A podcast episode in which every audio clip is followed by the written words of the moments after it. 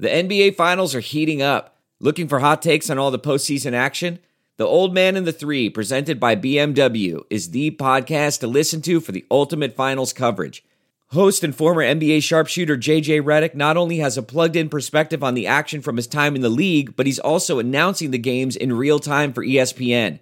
JJ has the ultimate insider point of view, and he's taking you along for the ride as he breaks down the best defensive schemes, dunks, and drives from each game.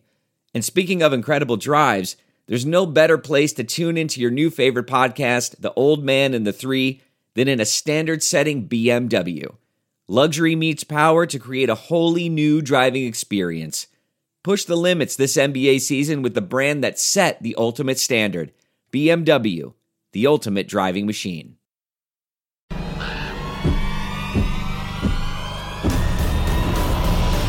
Listening to The Flock on Fox 45 podcast, presented by Sports Unlimited, with your hosts, Morgan Adsit and Rocco DeSangro. Welcome into a brand new episode of The Flock on Fox 45, presented by Sports Unlimited. Rocco DeSangro here with Morgan Adsit and Michael Jaffe. We're talking a lot about football on this episode and uh, maybe some football themed Preakness. It is Preakness week. It is Preakness week.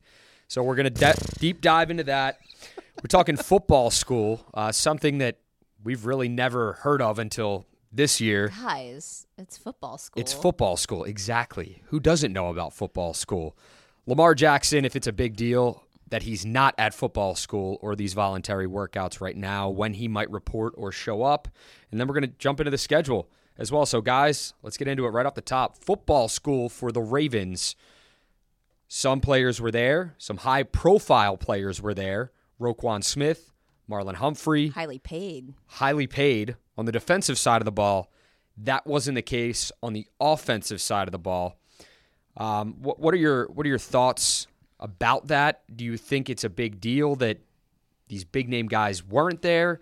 Um, and, and seeing some big name guys there, I mean, that's big for the football team, even though we're in May right now. When I watched the one last week, I literally said to someone else in the media to my left, I'm not stroking out, right? This has never happened before. Like I we do this every year. This is my 13th season with the Ravens and I'm like, I've been to OTAs. They've had off-season conditioning that we've been at. Have I been to a football school? the answer is no. My, my reaction was, Uh, "What is football school? I have never heard of this." And the only thing I can think of it is a talking point for the players who don't show up. Yes, it is good for us to be there. Yeah. I mean, to be included. These are all things that we don't have to be at. So it's nice as a media standpoint to get that content and to have it and to give it to our viewers. It's an off season workout. Off season workouts are voluntary.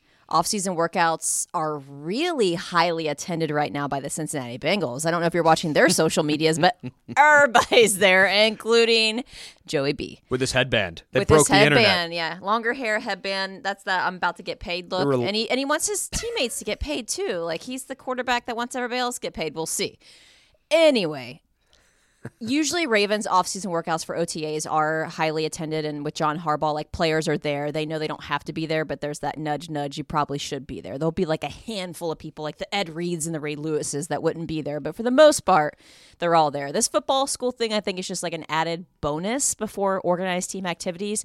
I do think, though, and it's a talker and people are talking about it. It doesn't mean come week one it will even matter. But you have a brand new offense, you have a brand new offensive coordinator, you have a lot of young talent, you have rookies that are there right now that you can throw the ball to. Lamar Jackson wanted to get paid. It was a two year battle. He got paid and he's not there yet. He does have the playbook, but he's not there yet. If he's not there for organized team activities, then I think we have a talker. But he wasn't there for those last year. Well, that's that was very obviously a negotiating tactic, which I'm fine with. He wasn't there. Do they enter the season you know, as prepared as you want them to be? Probably not, but it was a system that he had been in for a few years. Mm-hmm. I give that a pass. I give whatever football school is a pass because all I care about this week is the O's and Angels and Shohei Ohtani from a Baltimore sports perspective. I really don't care.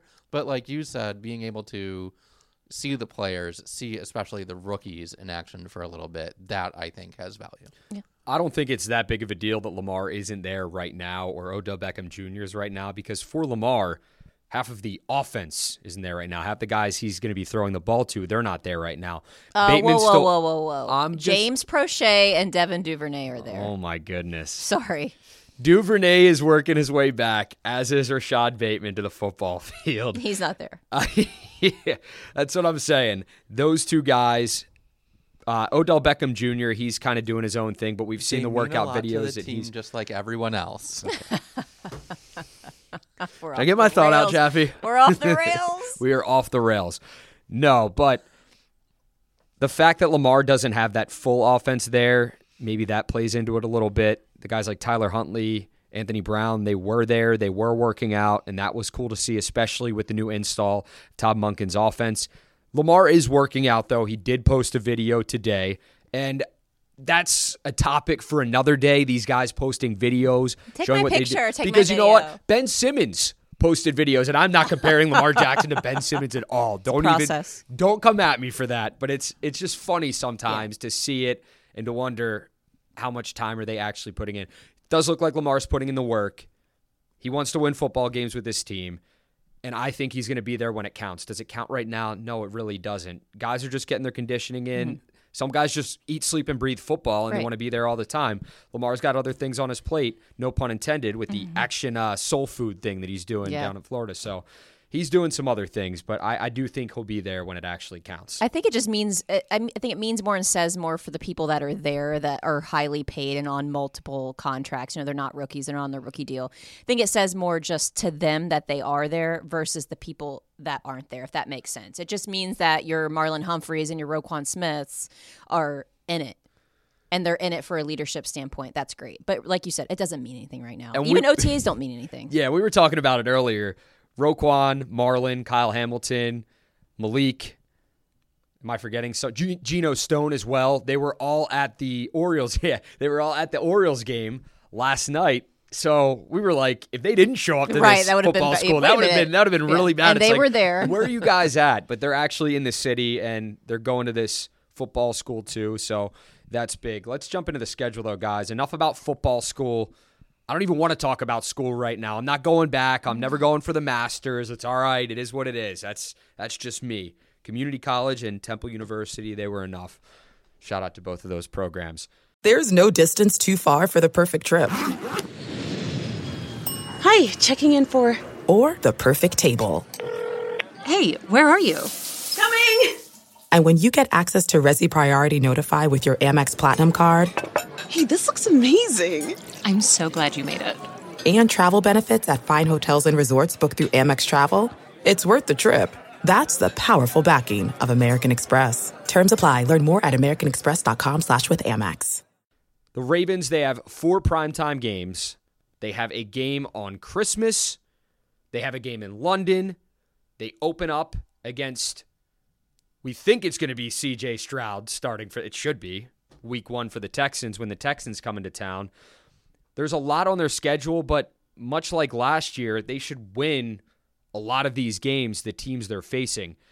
When you saw the schedule release, did you think it favored the Ravens? Do you think it didn't favor the Ravens?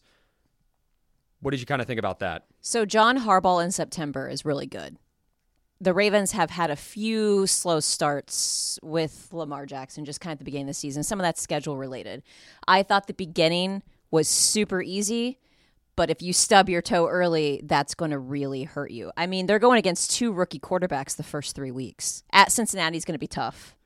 Week two, just because you're going there on the road Right off the bat. right off the bat. But those the AFC North games, even when the team's not good, even like Pittsburgh last year, they're they're always relevant. They're in the conversation. Even the Browns and the Browns are terrible. Those are always kind of splits for the Ravens. So you off the bat, I mean, you, you definitely have to take care of business with the Texans and Colts, no questions asked. But if you stub your toe in that first month before London, London 2017 Jaguars, let's hope not, right? I mean, that's by no means a win. That was atrocious for the Ravens. They don't want to they want to ever go back and now they have to go back.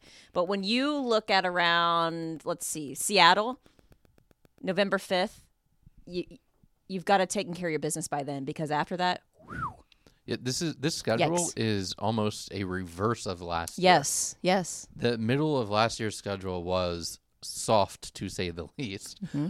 But uh, there is a parallel, like you said, against the Texans. That's like a fourth preseason game last year, opening up against the Jets.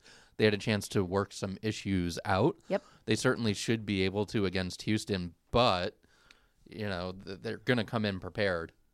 If you come out the gate and lose week one, it's a long way to sort of come back and recover, given how much more difficult this year's schedule on paper in May looks Mm-hmm. compared to last year. That's going to be a week one loss to the Texans. Fans would definitely be hitting the It's panic home. button. I mean, know that's. I would bet my life that that is a one and zero start to the yeah, season. it should be a one and zero start for the season by all means. bet the bank. Week two, though, is going to be so big That's a- because that's an early barometer of how good you're going to be in the AFC North Mm-hmm. and how good this offense and this team as a whole really is because you got that whole new offensive system with Todd Monken. You're going into hostile territory in Cincinnati, playing Joe Burrow, playing a team that went to the Super Bowl just two years ago. And this this game, I mean, these two teams are most likely going to be competing for that division crown when it's all said and done, just like last year. And to Jaffe's point, like you know, the first week one is kind of like another preseason game. So you, if you can get by the Texans, which there are no gimme games in the NFL, we see it every week. But if you can get by them and not show much, Cincinnati doesn't have much on you. So I do think there's an advantage there to the new offense, new schemes. Everyone should be healthy in that game, but you're still going to Cincinnati, which is a team that starts slow in in the season and starts slow in games but that's that's an easy one and one I, I think right off the bat which which isn't you know horrible but if you stub your toe in any of those other games colts browns titans lions are no gimme cardinals seahawks those have to be wins before you hit good god all the playoff teams I do like I do like some of the primetime games as well though. I, I wasn't sure originally how I felt about the Jaguars game. That's on the 17th of December at 8:20 p.m. It's a Sunday night game. Mm-hmm. But then I thought back to last year and how that game ended yeah It and was how a- it finished Yeah. off. It's like okay, it could be a revenge game. There's a lot of talking and they don't there play well in as that- jacksonville It was one of the most entertaining games of the season, period. Not just Ravens Yeah. game. I mean, that mm-hmm. was mm-hmm. back and forth. It But was put- every bit as good as the Bills. It just didn't have the marquee names. But to put it on prime time, Sunday night, that stuck out to me a little bit. But yeah, it is, it is big, that one, as far as what happened last year and kind of how the season went after that. Could you just be better flexed. have things wrapped up after your bye, after the Rams, hopefully the Jags, because those last three games, if you need any of those to guarantee a playoff spot, three in a row between the 49ers, Dolphins, and Steelers, I don't like that. Dol- out of those three, the Dolphins one, that's that's going to be the toughest one by far, depending on the quarterback situation for the 49ers only need this one season. last year. I know, I know, but that's like The last thing I'll say about the schedule is that bye week is really late. Any early injuries, those are going to add up fast. Yep. Absolutely. But yeah, All right, that's- Jaffe, you have an All right, important yes, question. it's Preakness week.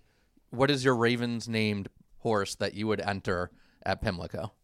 Ro- Oh, you want me to go first? Okay, so it's first. got to start with pissed off for greatness. So I don't know how you spell the the Ray. Yeah, Pissed off for greatness. that's a good one. you got yours. I, I, mi- uh, mine's just simple. Wacko for Flacco coming around the Wacko final for turn. Flacco. I'm gonna go with go for Rowe.